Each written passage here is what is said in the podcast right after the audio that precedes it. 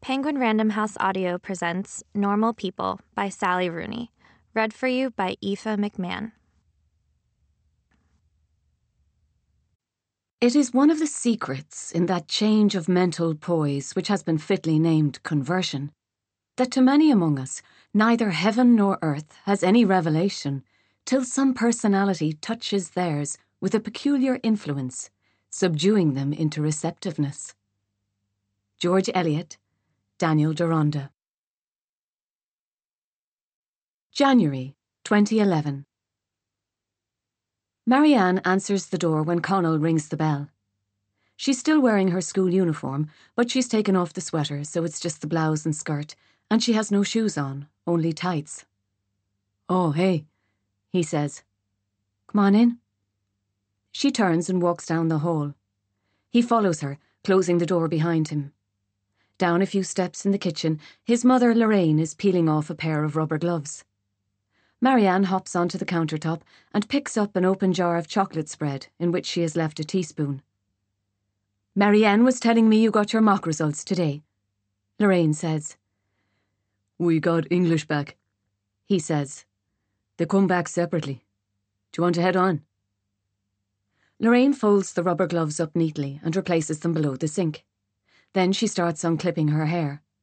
To Connell, this seems like something she could accomplish in the car. And I hear you did very well, she says. He was top of the class, says Marianne. Right, Connell says. Marianne did pretty good too. Can we go? Lorraine pauses in the untying of her apron. I didn't realise we were in a rush, she says. He puts his hands in his pockets and suppresses an irritable sigh, but suppresses it with an audible intake of breath so that it still sounds like a sigh. I just have to pop up and take a load out of the dryer, says Lorraine, and then we'll be off, okay? He says nothing, merely hanging his head while Lorraine leaves the room. Do you want some of this? Marianne says. She's holding out the jar of chocolate spread. He presses his hands down slightly further into his pockets, as if trying to store his entire body in his pockets all at once. No thanks, he says. Did you get your French results today? Yesterday. He puts his back against the fridge and watches her lick the spoon. In school, he and Marianne affect not to know each other. People know that Marianne lives in the white mansion with the driveway and that Connell's mother is a cleaner, but no one knows of the special relationship between these facts. I got an A1, he says. What you get in German? An A1, she says. Are you bragging? You're going to get 600, are you? She shrugs. You probably will, she says. Well, you're smarter than me. Don't feel bad. I'm smarter than everyone. Marianne is grinning now. She exercises an open contempt for people in school. She has no friends and spends her lunchtimes alone reading novels. A lot of people really hate her. Her father died when she was 13, and Connell has heard she has a mental illness now or something. It's true, she is the smartest person in school. He dreads being left alone with her like this, but he also finds himself fantasizing about the things he could say to impress her. You're not top of the class in English, he points out. She licks her teeth, unconcerned. Maybe you should give me grinds, Connell, she says. He feels his ears get hot. She's probably just being glib and not suggestive. But if she is being suggestive, it's only to degrade him by association, since she is considered an object of disgust.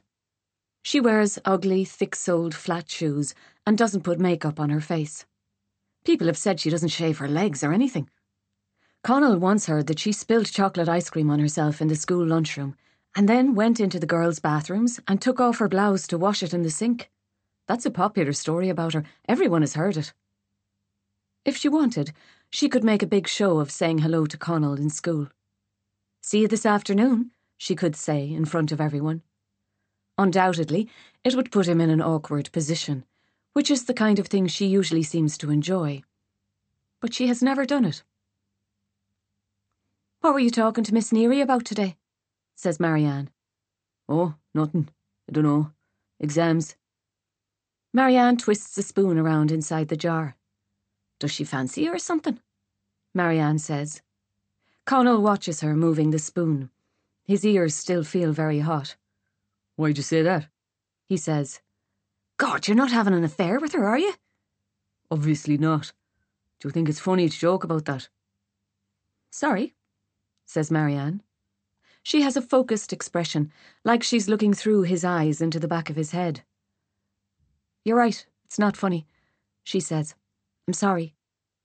He nods, looks around the room for a bit, digs the toe of his shoe into a groove between the tiles. Sometimes I feel like she does act kind of weird around me, he says, but I wouldn't say that to people or anything. Even in class, I think she's very flirtatious towards you. Do you really think that? Marianne nods. He rubs at his neck. Miss Neary teaches economics. His supposed feelings for her are widely discussed in school. Some people are even saying that he tried to add her on Facebook, which he didn't and would never do. Actually, he doesn't do or say anything to her. He just sits there quietly while she does and says things to him. She keeps him back after class sometimes to talk about his life direction, and once she actually touched the knot of his school tie. He can't tell people about the way she acts because they'll think he's trying to brag about it. In class, he feels too embarrassed and annoyed to concentrate on the lesson. He just sits there staring at the textbook until the bar graphs start to blur. People are always going on at me that I fancy her or whatever, he says, but I actually don't at all. I mean, you don't think I'm playing into it when she acts like that, do you? Not that I've seen. He wipes his palms down on his school shirt unthinkingly. Everyone is so convinced of his attraction to Miss Neary that sometimes he starts to doubt his own instincts about it. What if, at some level above or below his own perception, he does actually desire her. He doesn't even really know what desire is supposed to feel like. Any time he has had sex in real life, he has found it so stressful as to be largely unpleasant, leading him to suspect that there's something wrong with him, that he's unable to be intimate with women, that he's somehow developmentally impaired. He lies there afterwards and thinks, I hated that so much that I feel sick. Is that just the way he is? Is the nausea he feels when Miss Neary leans over his desk actually his way of experiencing a sexual thrill? How would he know? I could go to Mr. Lyons for you if you want, says Marianne. I won't say you told me anything. I'll just say I noticed it myself. Jesus, no, definitely not. Don't say anything about it to anyone, okay? Okay, all right. He looks at her to confirm she's being serious, and then nods. It's not your fault she acts like that with you, says Marianne. You're not doing anything wrong. Quietly, he says, Why does everyone else think I fancy her then? Maybe because you blush a lot when she talks to you. But you know, you blush at everything. You just have that complexion. He gives a short, unhappy laugh. Thanks, he says. Well, you do. Yeah, I'm aware. You're blushing now, actually, says Marianne. He closes his eyes, pushes his tongue against the roof of his mouth. He can hear Marianne laughing. Why do you have to be so harsh on people? He says. I'm not being harsh. I don't care if you're blushing. I won't tell anyone. Just because you won't tell people doesn't mean you can say whatever you want. Okay, she says. Sorry. He turns and looks out the window at the garden. Really, the garden is more like grounds. It includes a tennis court and a large stone statue in the shape of a woman. He looks out at the grounds and moves his face close to the cool breath of the glass. When people tell that story about Marianne washing her blouse in the sink, they act like it's just funny. But Connell thinks the real purpose of the story is something else. Marianne has never been with anyone in school. No one has ever seen her undressed. No one even knows if she likes boys or girls. She won't tell anyone. People resent that about her, and Connell thinks that's why they tell the story as a way of gawking at something they're not allowed to see. I don't want to get into a fight with you, she says. We're not fighting. I know you probably hate me, but you're the only person who actually talks to me. I never said I hated you, he says. That gets her attention, and she looks up. Confused, he continues looking away from her, but in the corner of his eye, he still sees her watching. When he talks to Marianne, he has a sense of total privacy between them. He could tell her anything about himself, even weird things, and she would never repeat them. He knows that. Being alone with her is like opening a door away from normal life and then closing it behind him. He's not frightened of her. Actually, she's a pretty relaxed person.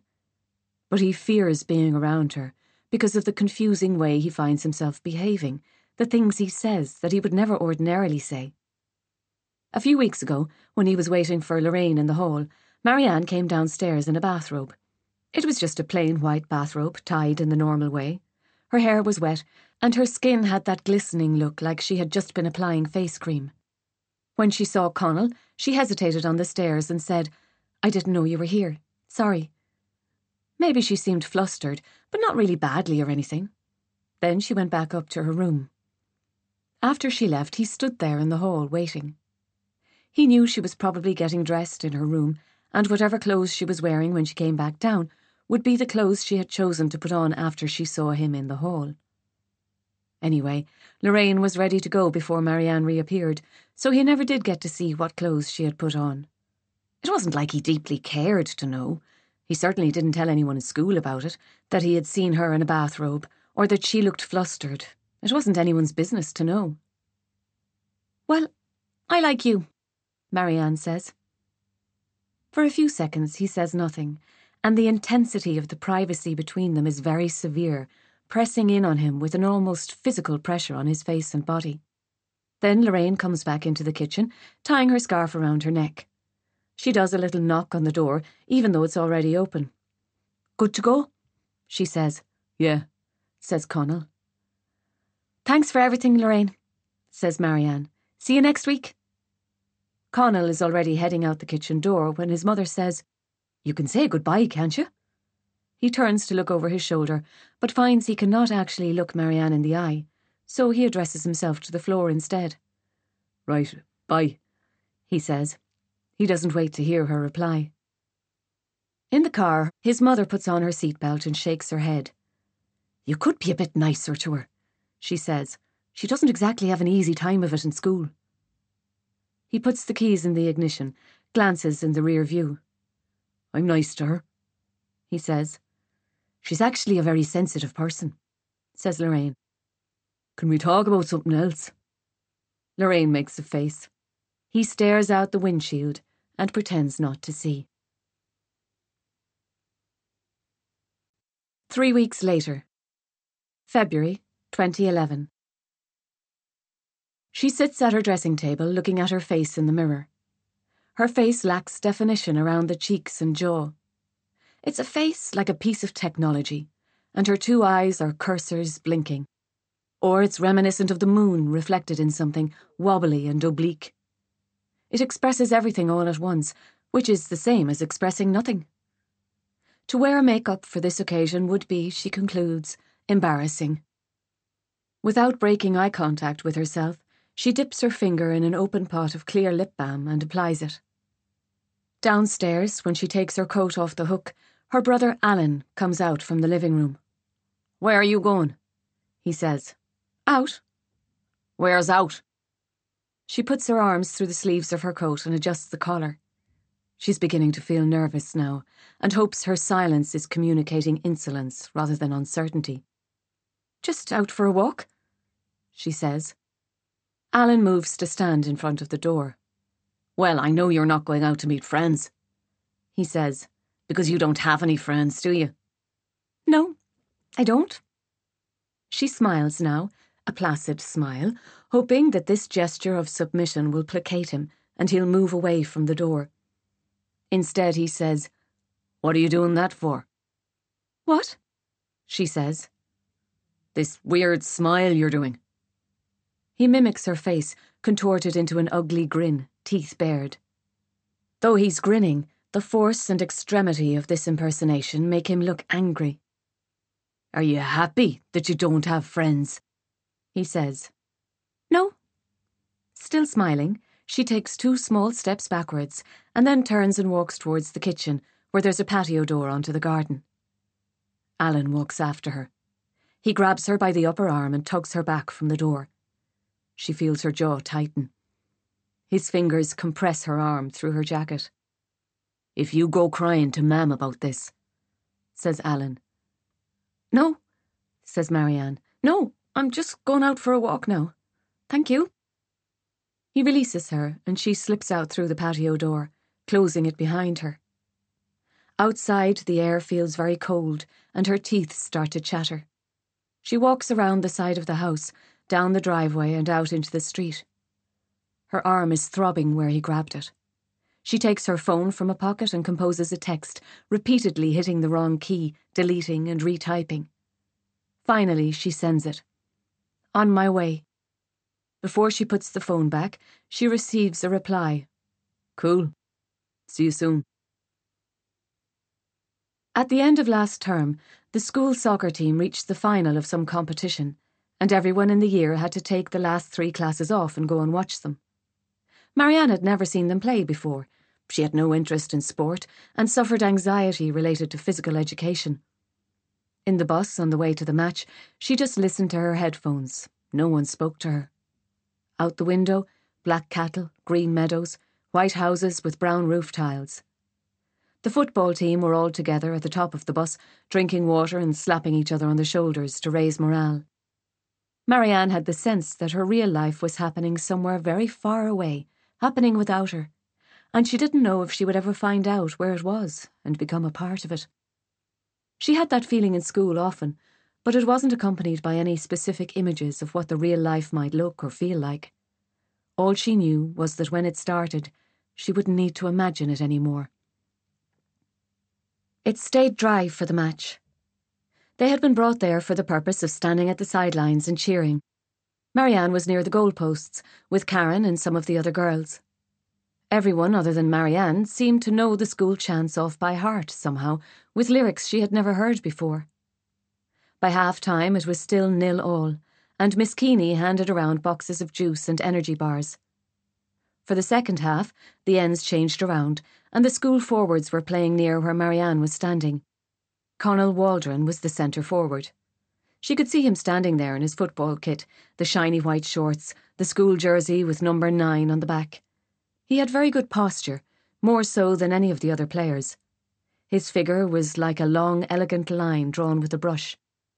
When the ball moved towards their end of the pitch, he tended to run around and maybe throw one of his hands in the air and then he went back to standing still.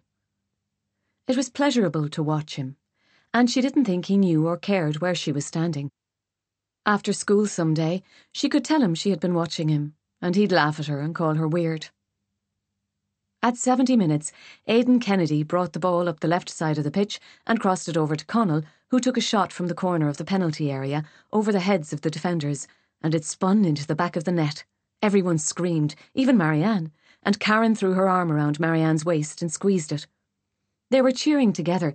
They had seen something magical, which dissolved the ordinary social relations between them. Miss Keeney was whistling and stamping her feet. On the pitch, Connell and Aidan embraced like reunited brothers. Connell was so beautiful. It occurred to Marianne how much she wanted to see him having sex with someone. It didn't have to be her, it could be anybody. It would be beautiful just to watch him. She knew these were the kind of thoughts that made her different from other people in school, and weirder. Marianne's classmates all seemed to like school so much and find it normal. To dress in the same uniform every day, to comply at all times with arbitrary rules, to be scrutinised and monitored for misbehaviour, this is normal to them. They have no sense of the school as an oppressive environment. Marianne had a row with the history teacher, Mr. Kerrigan, last year because he caught her looking out a window during class, and no one in the class took her side. It seemed so obviously insane to her that she should have to dress up in a costume every morning and be herded around a huge building all day, and that she wasn't even allowed to move her eyes where she wanted. Even her eye movements fell under the jurisdiction of school rules. You're not learning if you're staring out of the window daydreaming, Mr. Kerrigan said. Marianne, who had lost her temper by then, snapped back. Don't delude yourself. I've nothing to learn from you. Connell said recently that he remembered that incident, and that at the time he'd felt she was being harsh on Mr. Kerrigan, who was actually one of the more reasonable teachers. But I see what you're saying, Connell added. About feeling a bit imprisoned in the school. I do see that. He should have let you look out the window. I, I would agree there. You weren't doing any harm. After their conversation in the kitchen, when she told him she liked him, Connell started coming over to her house more often. He would arrive early to pick his mother up from work and hang around in the living room not saying much, or stand by the fireplace with his hands in his pockets.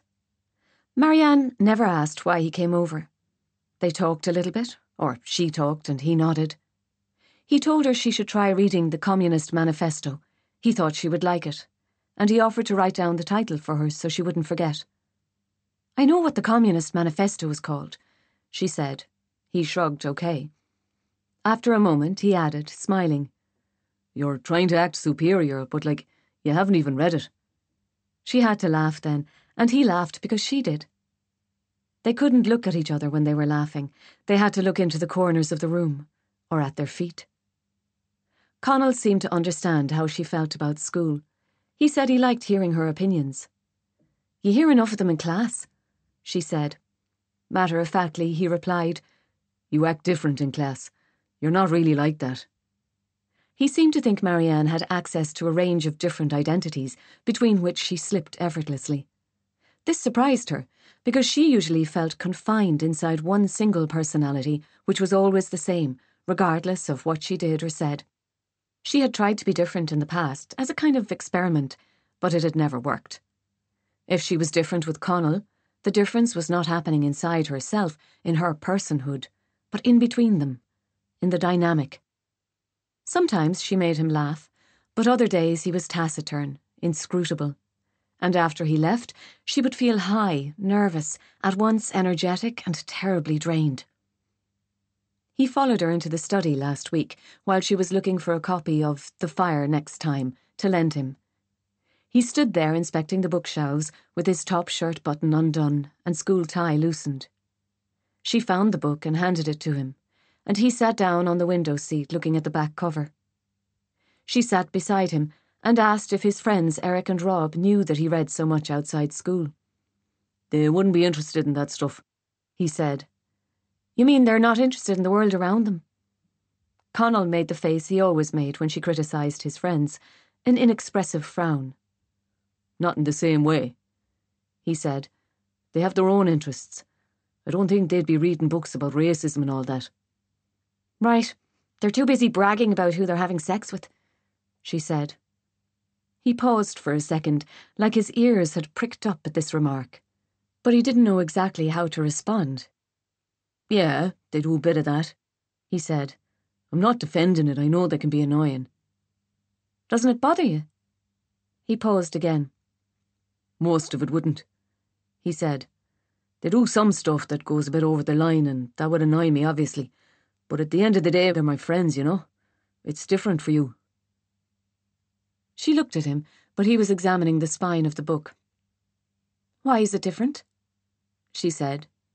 He shrugged, bending the book cover back and forth. She felt frustrated. Her face and hands were hot. He kept on looking at the book, although he'd certainly read all the text on the back by then. She was attuned to the presence of his body in a microscopic way, as if the ordinary motion of his breathing was powerful enough to make her ill. You know, you were saying the other day that you like me, he said. In the kitchen, you said it when we were talking about school. Yeah? Did you mean like as a friend or what? She stared down into her lap. She was wearing a corduroy skirt, and in the light from the window she could see it was flecked with pieces of lint. No, not just as a friend, she said. Oh, okay. I was wondering. He sat there, nodding to himself. I'm kind of confused about what I feel, he added. I think it would be awkward in school if anything happened with us. No one would have to know. He looked up at her, directly, with total attention. She knew he was going to kiss her, and he did. His lips were soft. His tongue moved into her mouth slightly. Then it was over, and he was drawing away. He seemed to remember he was holding the book and began to look at it again. That was nice, she said. He nodded, swallowed, glanced down at the book once more. His attitude was so sheepish, as if it had been rude of her even to make reference to the kiss, that Marianne started to laugh. He looked flustered then. All right, he said. What are you laughing for? Nothing. You're acting like you've never kissed anyone before. Well, I haven't, she said. He put his hand over his face. She laughed again, she couldn't stop herself, and then he was laughing too. His ears were very red, and he was shaking his head. After a few seconds, he stood up, holding the book in his hand. Don't go telling people in school about this, okay? He said. Like I would talk to anyone in school. He left the room. Weakly, she crumpled off the seat down onto the floor, with her legs stretched out in front of her like a rag doll. While she sat there, she felt as if Connell had been visiting her house only to test her, and she had passed the test, and the kiss was a communication that said, You passed. She thought of the way he'd laughed when she said she'd never kissed anyone before. For another person to laugh that way might have been cruel, but it wasn't like that with him. They'd been laughing together at a shared situation they'd found themselves in. Though how to describe the situation or what was funny about it, Marianne didn't know exactly. The next morning, before German class, she sat watching her classmates shove each other off the storage heaters, shrieking and giggling. When the lesson began, they listened quietly to an audio tape of a German woman speaking about a party she had missed. Es tut mir sehr leid. In the afternoon, it started snowing, thick grey flakes that fluttered past the windows and melted on the gravel. Everything looked and felt sensuous the stale smell of classrooms, the tinny intercom bell that sounded between lessons, the dark, austere trees that stood like apparitions around the basketball court, the slow, routine work of copying out notes in different coloured pens on fresh blue and white lined paper. Connell, as usual, did not speak to Marianne in school or even look at her. She watched him across classrooms as he conjugated verbs, chewing on the end of his pen on the other side of the cafeteria at lunchtime, smiling about something with his friends. Their secret weighed inside her body pleasurably, pressing down on her pelvic bone when she moved. She didn't see him after school that day, or the next. On Thursday afternoon, his mother was working again, and he arrived early to pick her up. Marianne had to answer the door because no one else was home. He had changed out of his school uniform. He was wearing black jeans and a sweatshirt. When she saw him, she had an instinct to run away and hide her face. Lorraine's in the kitchen, she said. Then she turned and went upstairs to her room and closed the door. She lay face down on the bed, breathing into the pillow. Who was this person, Connell, anyway? She felt she knew him very intimately, but what reason did she have to feel that? Just because he had kissed her once, with no explanation, and then warned her not to tell anyone? After a minute or two, she heard a knock on her bedroom door and she sat up. Come in, she said. He opened the door and, giving her an inquiring look, as if to see whether he was welcome, entered the room and closed the door behind him. Are you pissed off with me? he said. No. Why would I be? He shrugged. Idly, he wandered over to the bed and sat down. She was sitting cross legged, holding her ankles. They sat there in silence for a few moments. Then he got onto the bed with her. He touched her leg, and she lay back against the pillow. Boldly, she asked if he was going to kiss her again. He said, What do you think? This struck her as a highly cryptic and sophisticated thing to say. Anyway, he did start to kiss her. She told him that it was nice, and he just said nothing. She felt she would do anything to make him like her, to make him say out loud that he liked her. He put his hand under her school blouse. In his ear, she said, Can we take our clothes off? He had his hand inside her bra. Definitely not, he said. This is stupid anyway. Lorraine is right downstairs. He called his mother by her first name like that. Marianne said, She never comes up here. He shook his head and said, No, we should stop. He sat up and looked down at her. You were tempted for a second there, she said. Not really. I tempted you. He was shaking his head, smiling. You're such a strange person, he said. Now she's standing in his driveway, where his car is parked. He texted her the address. It's number 33. A terraced house with pebble dash walls, net curtains, a tiny concrete yard. She can see a light switched on in the upstairs window. It's hard to believe he really lives in there, a house she has never been inside or even seen before. She's wearing a black sweater, grey skirt, cheap black underwear. Her legs are shaved meticulously, her underarms are smooth and chalky with deodorant, and her nose is running a little. She rings the doorbell and hears his footsteps coming down the stairs. He opens the door. Before he lets her in, he looks over her shoulder to make sure that no one has seen her arrive. One month later, March 2011. They're talking about their college applications. Marianne is lying with the bedsheet pulled carelessly over her body, and Connell's sitting up with her MacBook in his lap. She's already applied for history and politics in Trinity. He's put down law in Galway but now he thinks that he might change it because, as Marianne has pointed out, he has no interest in law. He can't even visually imagine himself as a lawyer, wearing a tie and so on, possibly helping to convict people of crimes. He just put it down because he couldn't think of anything else.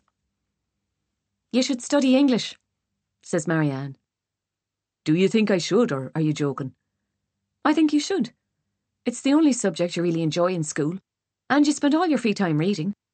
He looks at the laptop blankly, and then at the thin yellow bedsheet draped over her body, which casts a lilac triangle of shadow on her breast.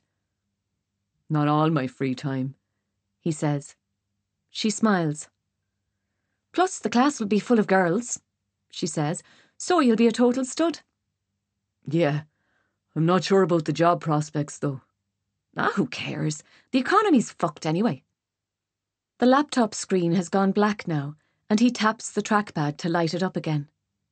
The college applications web page stares back at him. After the first time they had sex, Marianne stayed the night in his house. He had never been with a girl who was a virgin before.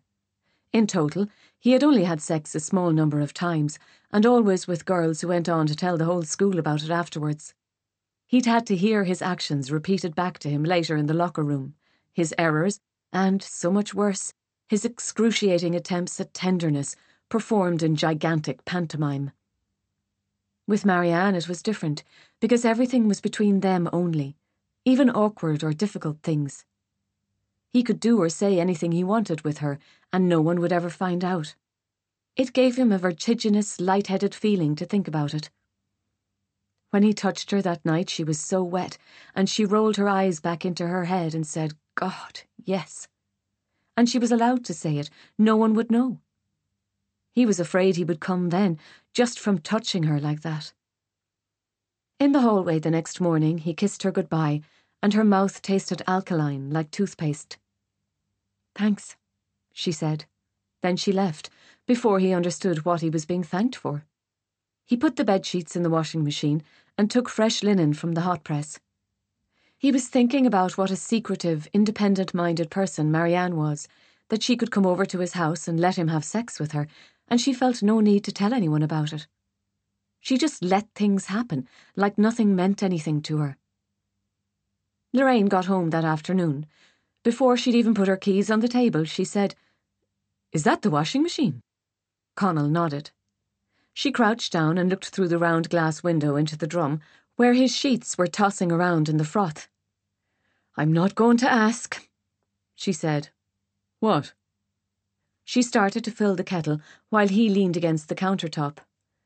Why your bedclothes are in the wash, she said. I'm not asking. He rolled his eyes just for something to do with his face. You think the worst of everything, he said. She laughed, fixing the kettle into its cradle and hitting the switch. Excuse me, she said. I must be the most permissive mother of anyone in your school. As long as you're using protection, you can do what you want. He said nothing. The kettle started to warm up, and she took a clean mug down from the press. Well, she said, Is that a yes? Yes, what?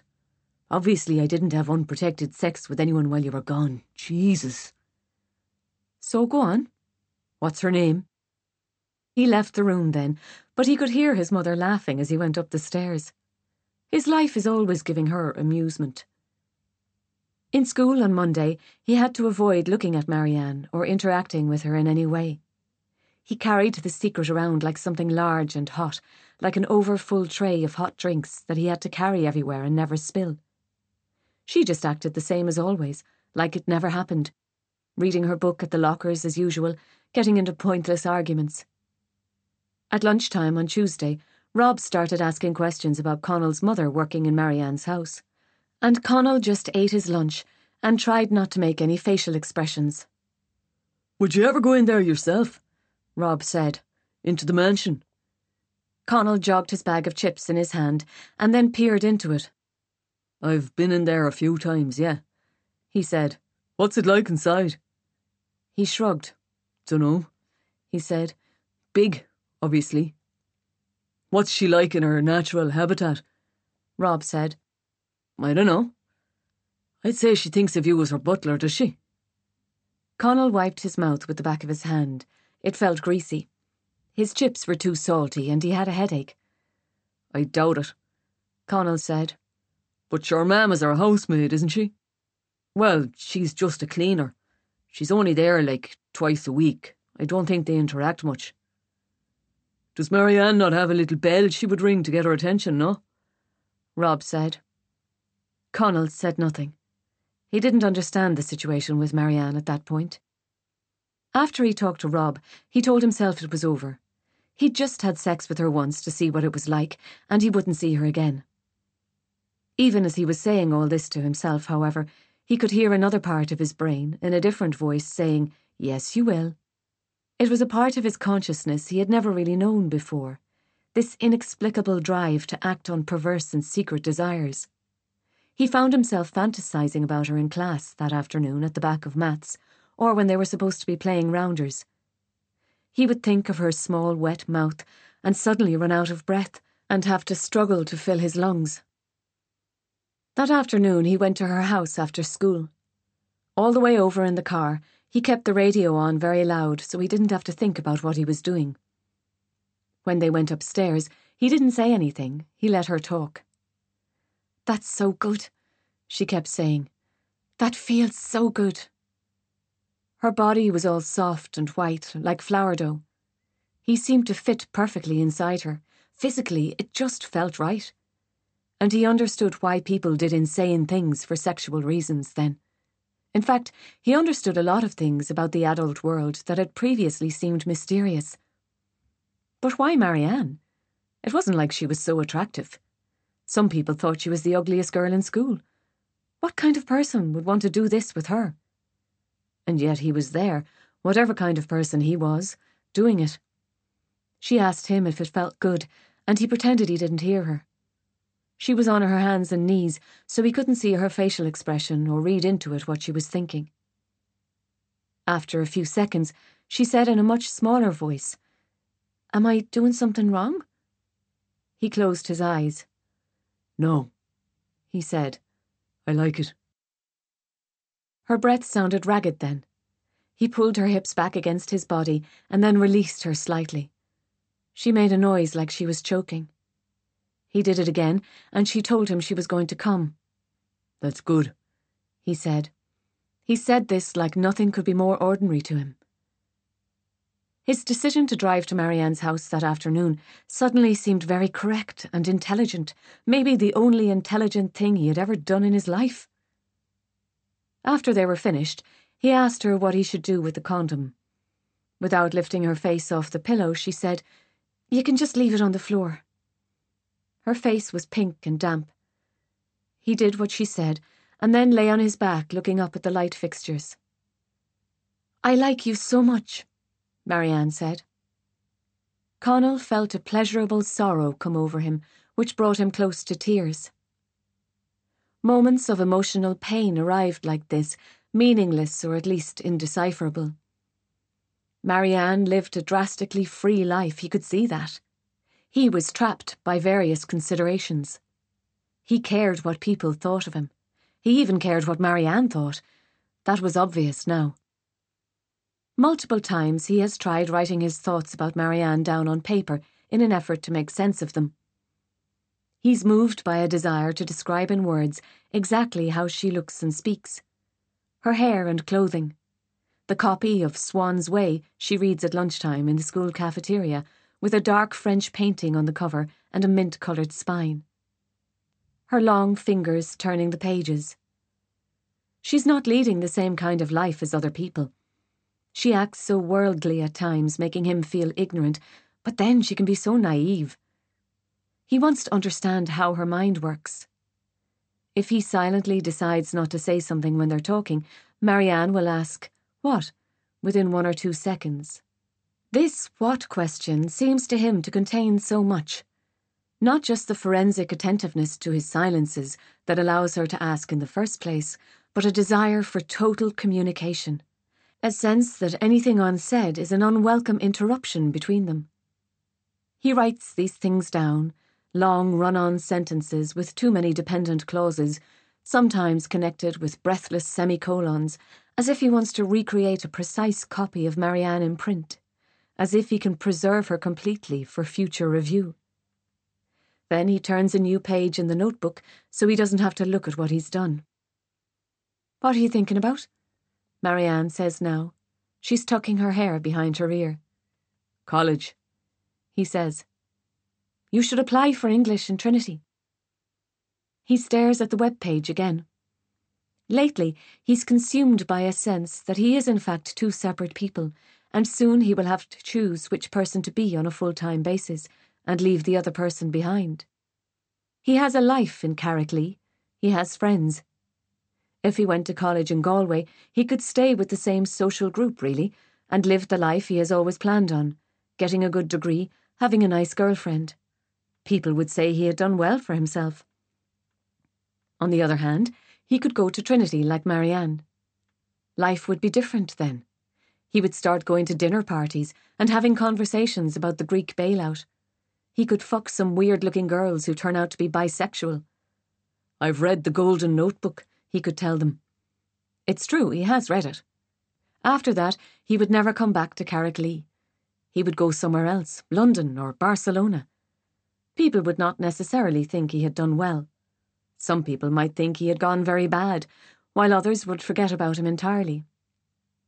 What would Lorraine think? She would want him to be happy, and not care what others said. But the old Connell, the one all his friends know, that person would be dead in a way, or worse, buried alive and screaming under the earth. Then we'd both be in Dublin, he says. I bet you'd pretend you didn't know me if we bumped into each other. Marianne says nothing at first. The longer she stays silent, the more nervous he feels. Like maybe she really would pretend not to know him. And the idea of being beneath her notice gives him a panicked feeling not only about Marianne personally, but about his future, about what's possible for him. Then she says, I would never pretend not to know you, Connell. The silence becomes very intense after that. For a few seconds he lies still. Of course, he pretends not to know Marianne in school, but he didn't mean to bring that up. That's just the way it has to be. If people found out what he has been doing with Marianne in secret while ignoring her every day in school, his life would be over.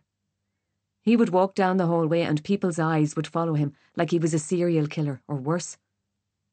His friends don't think of him as a deviant person, a person who could say to Marianne Sheridan in broad daylight, completely sober, Is it okay if I come in your mouth? With his friends, he acts normal he and Marianne have their own private life in his room where no one can bother them, so there's no reason to mix up the separate worlds. Still, he can tell he has lost his footing in their discussion and left an opening for this subject to arise, though he didn't want it to. And now he has to say something. Would you not? He says. No. All right. I'll put down English in Trinity then. Really? She says. Yeah, I don't care that much about getting a job anyway. She gives him a little smile, like she feels she has won the argument. He likes to give her that feeling. For a moment, it seems possible to keep both worlds, both versions of his life, and to move in between them just like moving through a door. He can have the respect of someone like Marianne and also be well liked in school. He can form secret opinions and preferences. No conflict has to arise. He never has to choose one thing over another. With only a little subterfuge, he can live two entirely separate existences, never confronting the ultimate question of what to do with himself or what kind of person he is. This thought is so consoling that for a few seconds he avoids meeting Marianne's eye, wanting to sustain the belief for just a little longer. He knows that when he looks at her, he won't be able to believe it any more. Six weeks later, April 2011. They have her name on a list. She shows the bouncer her ID. When she gets inside, the interior is low lit, cavernous, vaguely purple, with long bars on either side and steps down to a dance floor. It smells of stale alcohol and the flat, tinny ringing of dry ice. Some of the other girls from the fundraising committee are sitting around a table already, looking at lists. Hi, Marianne says. They turn around and look at her. Hello, says Lisa. Don't you scrub up well? You look gorgeous, says Karen. Rachel Moran says nothing. Everyone knows that Rachel is the most popular girl in the school, but no one is allowed to say this. Instead, everyone has to pretend not to notice that their social lives are arranged hierarchically, with certain people at the top, some jostling at mid level, and others lower down. Marianne sometimes sees herself at the very bottom of the ladder, but at other times she pictures herself off the ladder completely, not affected by its mechanics, since she does not actually desire popularity or do anything to make it belong to her. From her vantage point, it is not obvious what rewards the ladder provides, even to those who are really at the top. She rubs her upper arm and says, Thanks.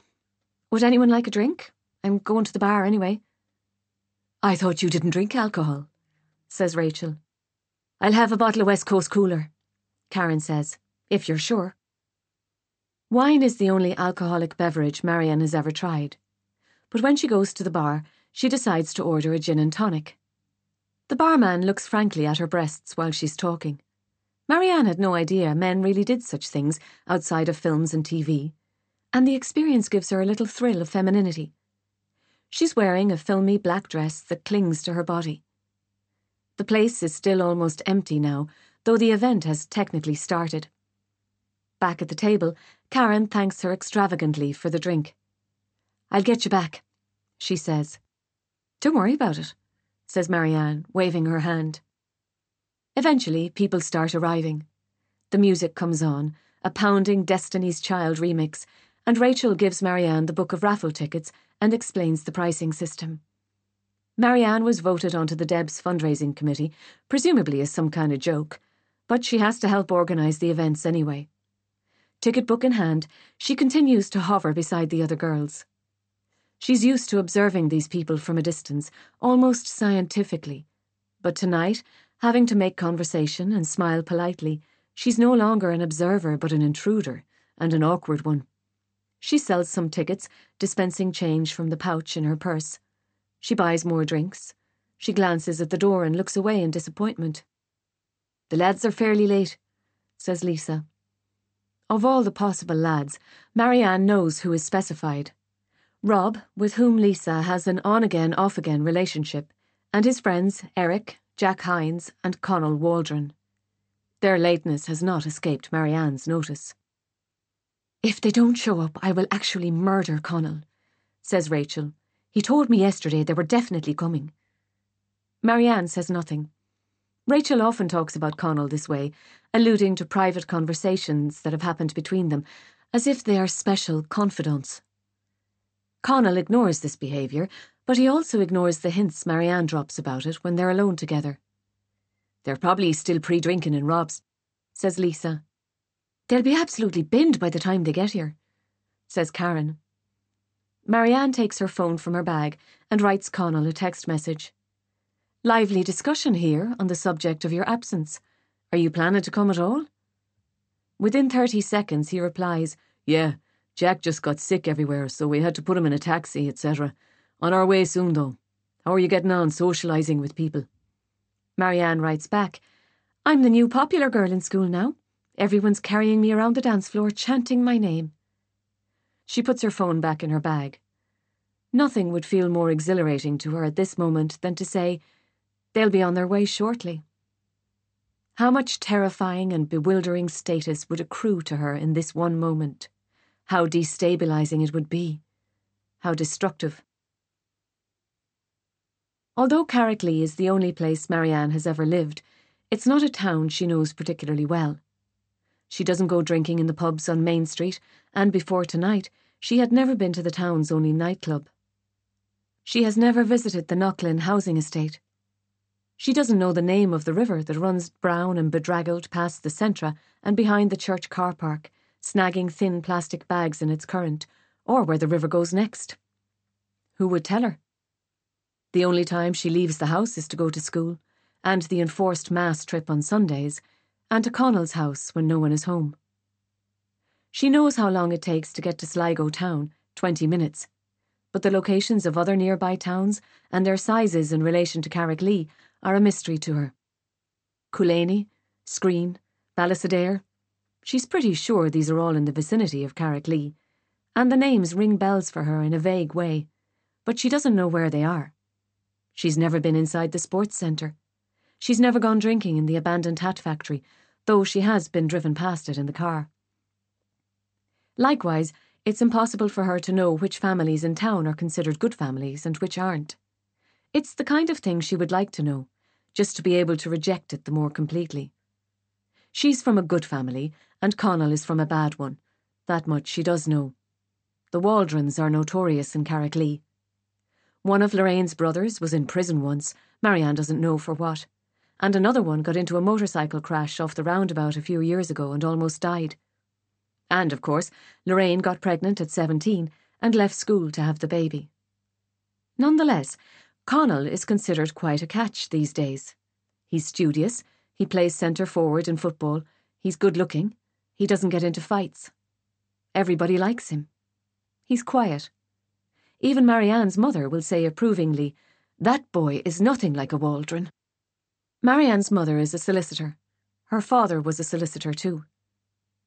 Last week, Connell mentioned something called the ghost. Marianne had never heard of it before. She had to ask him what it was. His eyebrows shot up. The ghost, he said.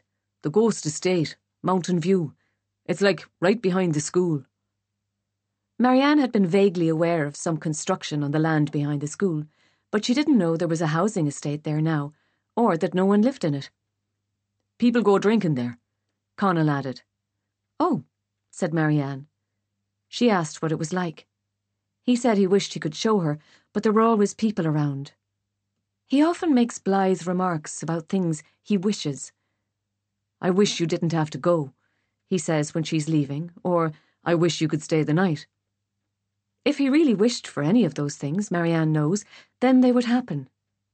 Connell always gets what he wants, and then feels sorry for himself when what he wants doesn't make him happy. Anyway, he did end up taking her to see the ghost estate. They drove there in his car one afternoon, and he went out first to make sure no one was around before she followed him. The houses were huge, with bare concrete facades and overgrown front lawns. Some of the empty window holes were covered over in plastic sheeting, which whipped around loudly in the wind. It was raining, and she had left her jacket in the car. She crossed her arms, squinting up at the wet slate roofs. Do you want to look inside? Connell said. The front door of number 23 was unlocked. It was quieter in the house, and darker. The place was filthy. With the toe of her shoe, Marianne prodded at an empty cider bottle. There were cigarette butts all over the floor, and someone had dragged a mattress into the otherwise bare living room. The mattress was stained badly with damp and what looked like blood.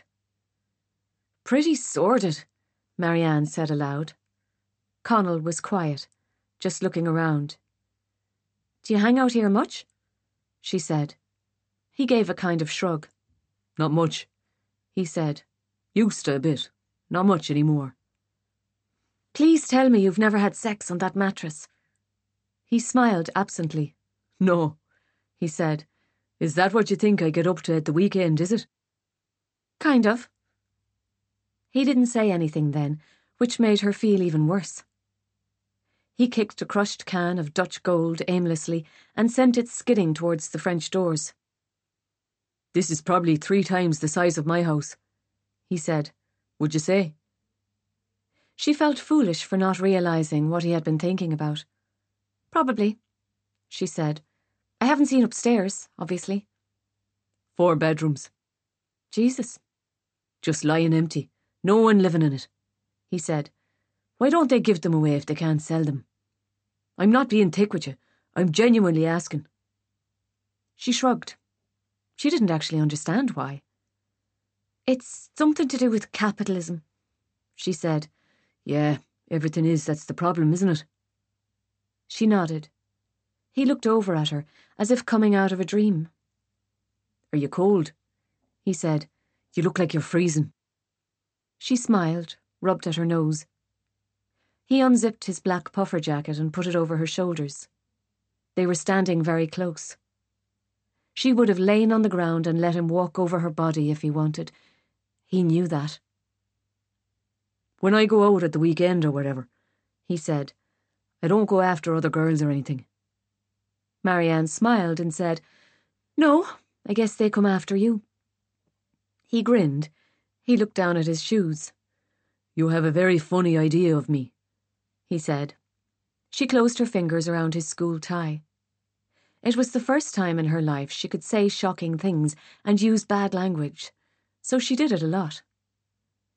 If I wanted you to fuck me here, she said, would you do it? His expression didn't change, but his hands moved around under her jumper to show he was listening. After a few seconds, he said, Yeah, if you wanted to, yeah. You're always making me do such weird things.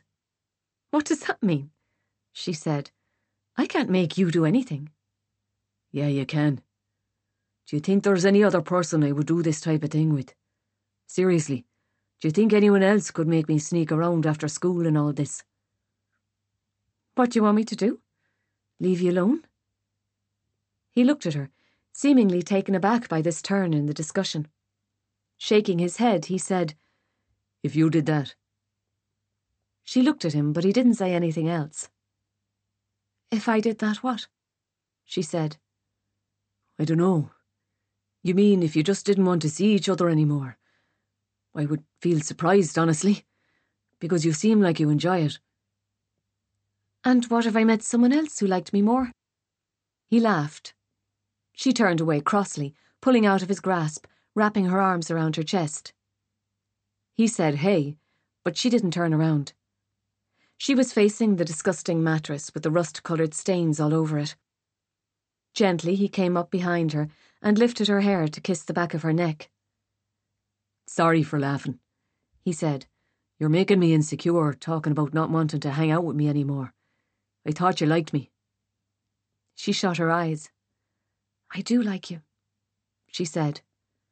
Well, if you met someone else you liked more, I'd be pissed off, okay? Since you ask about it. I wouldn't be happy, all right? Your friend Eric called me flat chested today in front of everyone. Connell paused. She felt his breathing. I didn't hear that, he said. You were in the bathroom or somewhere. He said I'd look like an ironing board. Fuck's sake, he's such a prick. Is that why you're in a bad mood? She shrugged. Connell put his arms around her belly. He's only trying to get in your nerves he said.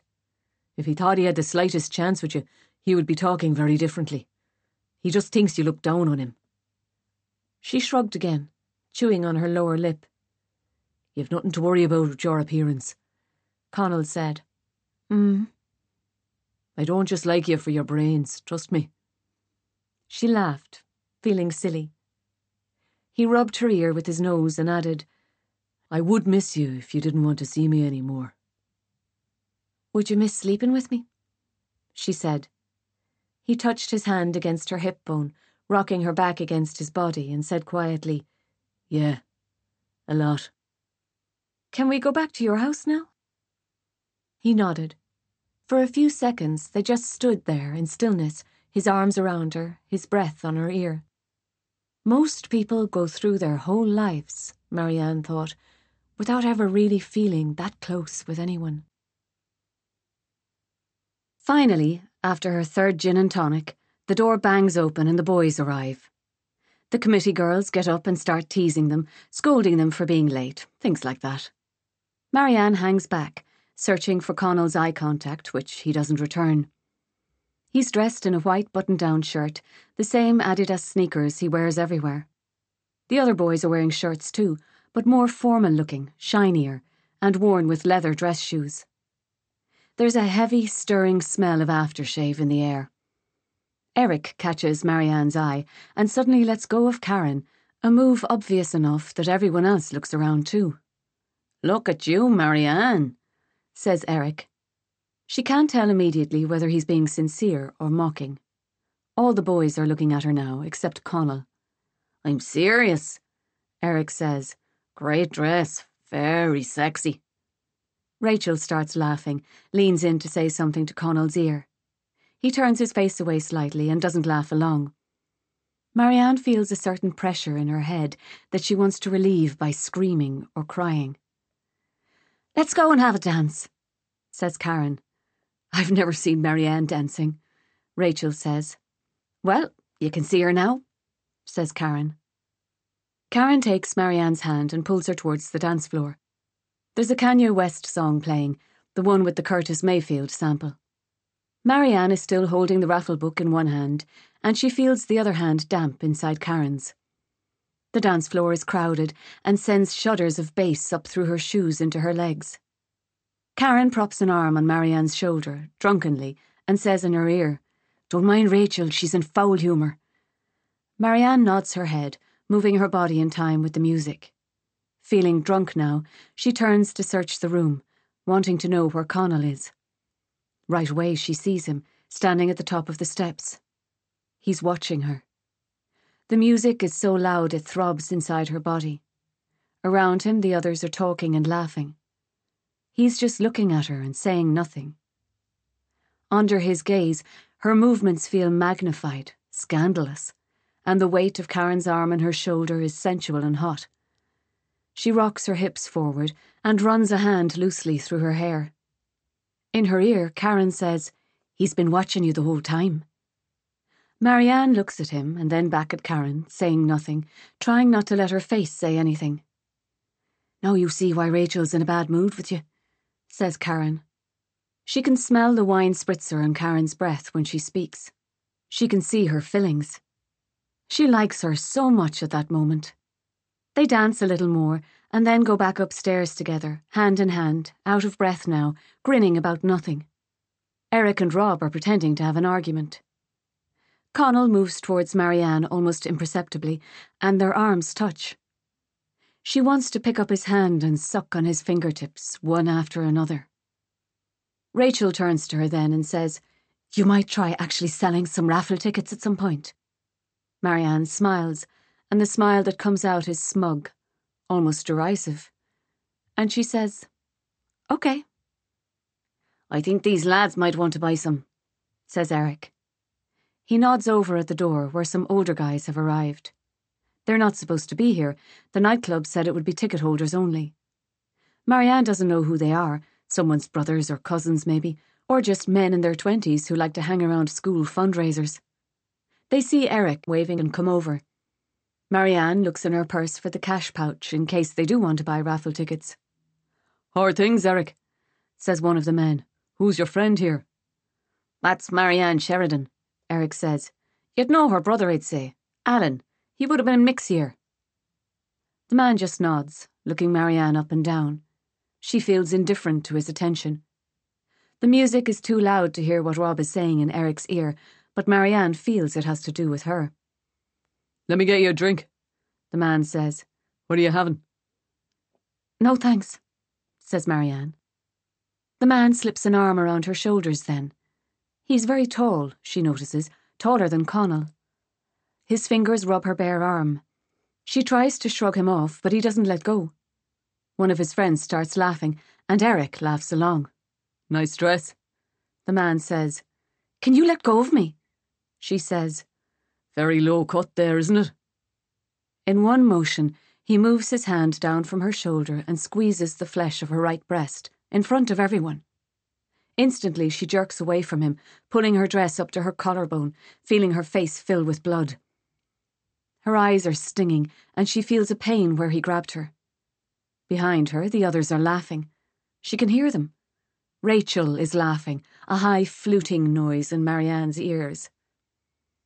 Without turning around, Marianne walks out the door, lets it slam behind her. She's in the hallway now with the cloakroom and can't remember whether the exit is right or left. She's shaking all over her body. The cloakroom attendant asks if she's all right. Marianne doesn't know anymore how drunk she is. She walks a few steps towards a door on the left and then puts her back against the wall and starts sliding down towards a seated position on the floor. Her breast is aching where that man grabbed it. He wasn't joking, he wanted to hurt her.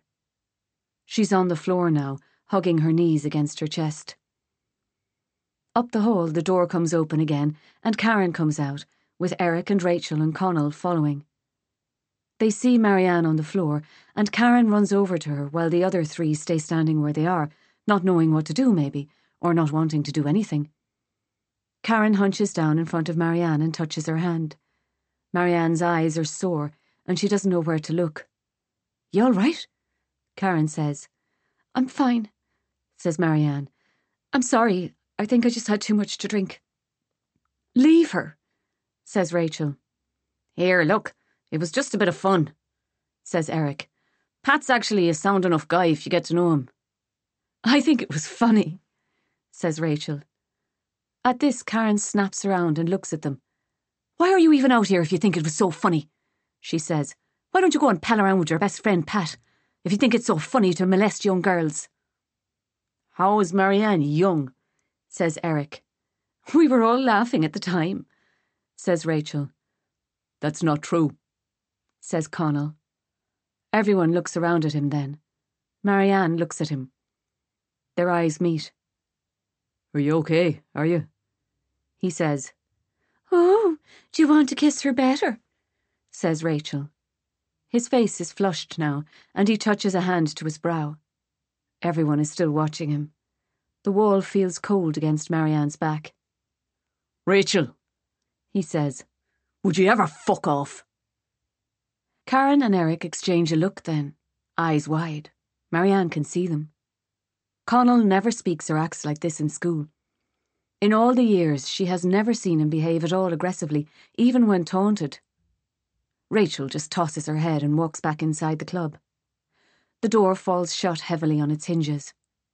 Connell continues rubbing his brow for a second. Karen mouths something at Eric. Marianne doesn't know what it is. Then Connell looks at Marianne and says, Do you want to go home? I'm driving. I can drop you. She nods her head. Karen helps her up from the floor.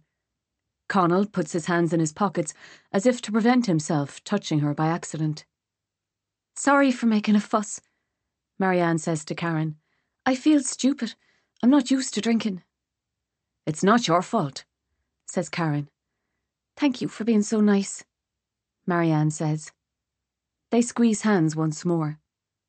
Marianne follows Connell towards the exit then, and around the side of the hotel, to where his car is parked. It's dark and cool out here, with the sound of music from the nightclub pulsing faintly behind them. She gets in the passenger seat and puts her seatbelt on. He closes the driver's door and puts his keys in the ignition. Sorry for making a fuss, she says again. You didn't, says Connell. I'm sorry the others were being so stupid about it. They'll just think Pat is great because he has these parties in his house sometimes. Apparently, if you have house parties, it's okay to mess with people. I don't know. It really hurt, what he did. Connell says nothing then. He just kneads the steering wheel with his hands. He looks down into his lap and exhales quickly, almost like a cough. Sorry, he says. Then he starts the car. They drive for a few minutes in silence, Marianne cooling her forehead against the window. Do you want to come back to my house for a bit? He says. Is Lorraine not there? He shrugs. He taps his fingers on the wheel. She's probably in bed already, he says. I mean, we could just hang out for a bit before I drop you home. It's okay if you don't want to. What if she's still up? Honestly, she's pretty relaxed about this sort of stuff anyway. Like, I really don't think she'd care. Marianne stares out the window at the passing town. She knows what he's saying that he doesn't mind if his mother finds out about them. Maybe she already knows. Lorraine seems like a really good parent, Marianne remarks. Yeah, I think so. She must be proud of you. You're the only boy in school who's actually turned out well as an adult. Connell glances over at her. How have I turned out well? He says. What do you mean? Everyone likes you, and unlike most people, you're actually a nice person. He makes a facial expression she can't interpret, kind of raising his eyebrows or frowning. When they get back to his house, the windows are all dark and Lorraine is in bed. In Connell's room, he and Marianne lie down together, whispering. He tells her that she's beautiful. She has never heard that before, though she has sometimes privately suspected it of herself, but it feels different to hear it from another person. She touches his hand to her breast where it hurts, and he kisses her. Her face is wet, she's been crying. He kisses her neck. Are you okay? He says. When she nods, he smooths her hair back and says, It's all right to be upset, you know. She lies with her face against his chest. She feels like a soft piece of cloth that is wrung out and dripping. You would never hit a girl, would you? She says. God, no, of course not. Why would you ask that? I don't know. Do you think I'm the kind of person who would go around hitting girls? He says. She presses her face very hard against his chest. My dad used to hit my mum, she says. For a few seconds, which seems like an unbelievably long time, Connell says nothing. Then he says, Jesus, I'm sorry. I didn't know that. It's okay, she says. Did he ever hit you? Sometimes. Connell is silent again. He leans down and kisses her on the forehead. I would never hurt you, okay? He says. Never. She nods and says nothing. You make me really happy, he says. His hand moves over her hair and he adds, I love you. I'm not just saying that. I really do. Her eyes fill up with tears again and she closes them. Even in memory, she will find this moment unbearably intense, and she's aware of this now while it's happening. She has never believed herself fit to be loved by any person. But now she has a new life, of which this is the first moment. And even after many years have passed, she will still think, yes, that was it. The beginning of my life.